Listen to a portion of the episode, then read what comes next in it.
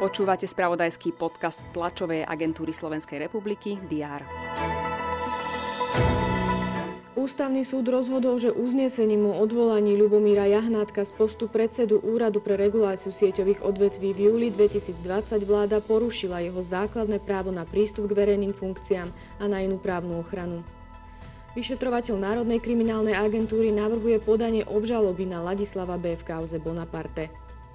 Špecializovaný trestný súd vzal do väzby Mariana M. obvineného z extrémizmu. Rozhodnutie zatiaľ nie je právoplatné, o sťažnosti obvineného bude rozhodovať Najvyšší súd. Cestovanie v regionálnej autobusovej doprave v Bratislavskom kraji bude bezplatné aj vo februári.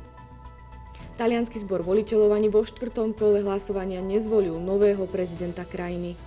Aj to boli niektoré informácie rezonujúce predchádzajúci deň. Pred nami je záver týždňa. Vítajte pri piatkovom prehľade očakávaných udalostí.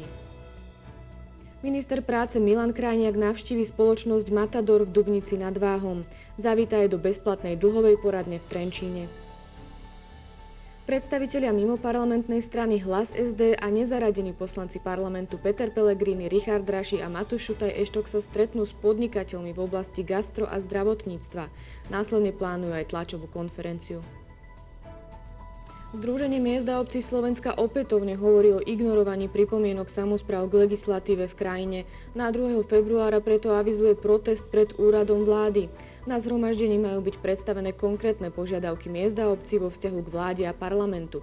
Napriek zložitej epidemiologickej situácii hovorí Združenie o jedinej možnosti, ako vstúpiť do procesov príjmania zákonov.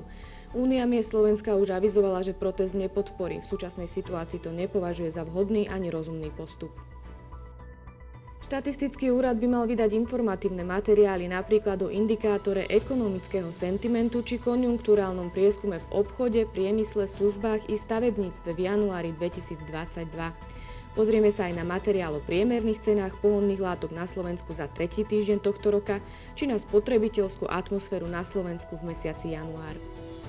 Ruský prezident Vladimír Putin bude telefonicky hovoriť so svojím francúzským náprotivkom Emmanuelom Macronom.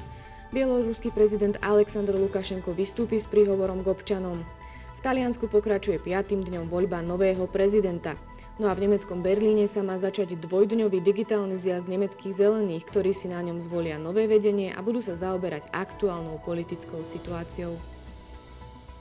Počasie u nás ovplyvňuje studený front. Cez deň bude prevažne zamračené, na severe treba rátať so snehovými prehánkami.